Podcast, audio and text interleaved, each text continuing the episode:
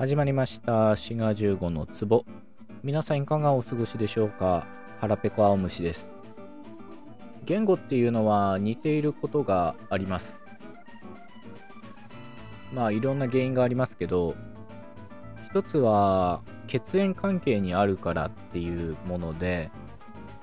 例えば英語とドイツ語っていうのは似ていると言えるんですね。でこれはどちらもインドヨーロッパ語族のゲルマン語と言われる言語で、もともとゲルマン祖語と言われる一つの言語から、それが枝分かれして、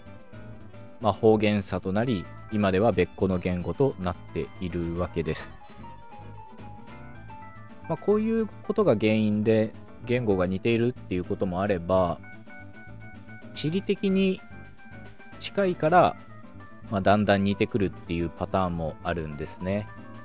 いわば似た者夫婦タイプというか、夫婦ってだんだん似てくるとか言いますけど、そういった理由で言語が似てくるというパターンもあります。こういうのをよく言語連合とか言って、バルカン半島の言語とか、あるいはインド亜大陸の言語なんかは、系統は全く関係ない言語がだんだん似たような特徴を持ってくるっていうことがあるんですよね。今回お話しするのはそのどちらのパターンも関係なくって、構造的に似ているっていうか、いわばなんだろう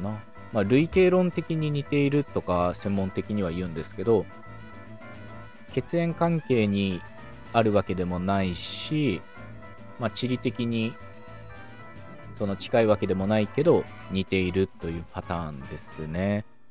例えば日本語とトルコ語っていうのは当然地理的には全然近くないし、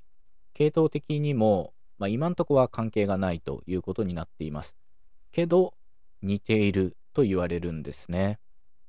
日本語やトルコ語っていうのは膠着語と言われることがあります。膠着状態の膠着ですね。膠っていう字はちょっと書けって言われたら書けませんけど、訓読みだとにかわという字です。のり付けしていくような言語という感じで、これは単語の作り方が似ているっていうことなんですね。例えば、特に動詞で顕著だと思うんですけど、特に日本語の場合は食べさせられなかったみたいに、食べるっていう語彙的な、意味の中心的なものがまず出てきて、させるとかられるとかないとか過去のたとか、こういう文法的なものが後からペタペタくっついて一つの単語ができています。こういった言語を膠着語というんですね。で、日本語やトルコ語の他にも、お隣の韓国朝鮮語、モンゴル語、ロシアの東の方で話されている少数言語のツングース諸語などが膠着語と言われる言語に属します。どの言語も単語の作り方がこういうふうにペタペタ接字と言われる小さいパーツをくっつけることで単語、一つの単語を作っているという、そういうタイプの言語です。今言ったような言語をひっくるめてアルタイ諸語ということがあります。この辺の話は関連エピソードを聞いていただけたらと思います。滋賀15の壺。膠着語の他に伝統的に孤立語と屈折語っていうのもあるんですね。孤立語っていうのは、孤立っていう、英語だとアイソレーティングっていうんですけど、そういうことからわかるように、一つの形態素が一つの単語であり、日本語やトルコ語みたいにくっついてはいかないんですね。例えばさっきの食べさせられなかっただと、させるもられるもないも過去のたも、いわば独立性がなくって、くっついていかないとダメなんですよね。一方、孤立語と言われる言語では、こういう刺激とか受け身とか否定とか過去っていうのも独立した単語です。まあ、代表的なものは中国語とかベトナム語とか、まあ、英語も孤立語だ、あるいは孤立語的だっていうふうに言われることが多いです。言い方を変えれば、単語の変化っていうのがかなり乏しいというふうに言えるかもしれません。もう一つのタイプは屈折語と言われるもので、これは逆に単語の変化が激しいような言語で、古典的な言語のラテン語とかギリシャ語っていうのがこの屈折語に含まれます。まあ、伝統的には屈折語って言われるんですけど、最近は融合語とかフュージョナルみたいな言い方をすることの方が多いかもしれません。で、これは単語の変化がまあ結構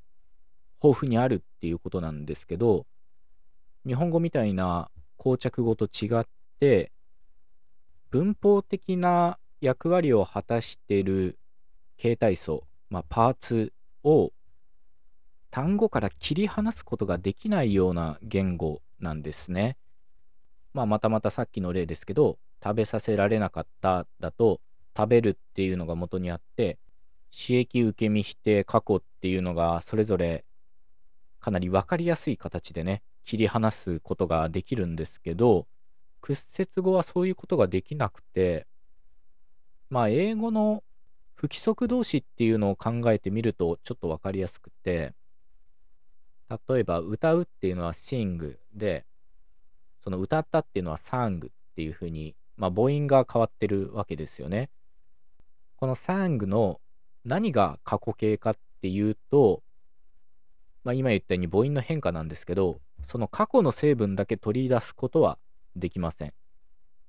まあ、これは規則的な動詞だと取り出すことはできるんですよね。綴りの上では ed で書くようなものが過去を表してるっていうことなんですけど、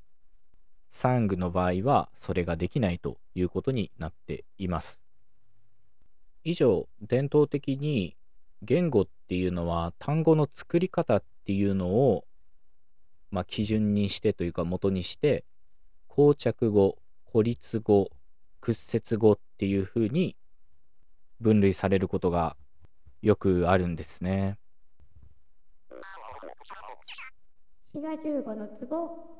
ただ、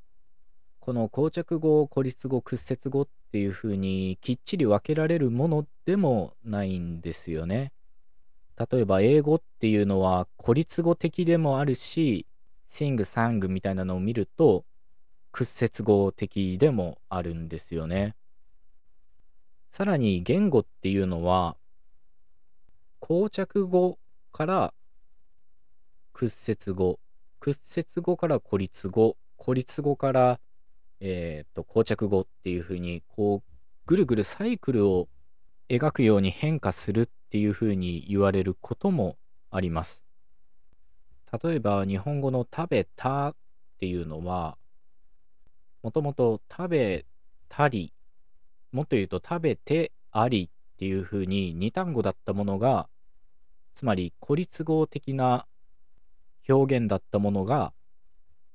食べてありから食べたっていう一単語になって、つまり膠着的な特徴に変わっています。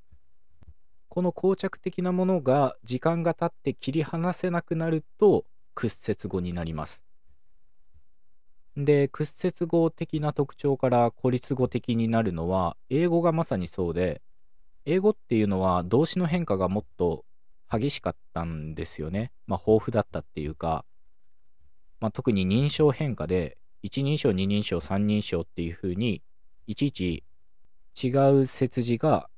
動詞にくっついてたんですけど、英語の場合は発音のそのアクセントというか強制が第一音節に置かれて、その語尾の方の発音がおざなりになっちゃって、で語尾がだんだん消えていって、まあ、今では三単元の S っていうのしか残ってませんっていうふうに、屈折語っぽい特徴から孤立語っぽい特徴にこう変わっていってるんですね。まあ、こういうふうに言語の変化がぐるぐる回っているっていうのも面白いとこではないかなと思います。というわけで今日は、言語類型論ですかね。かなり古典的な考え方なんですけど、それについてお話ししました。それではまた次回お会いいたしましょう。お相手はシガ15でした。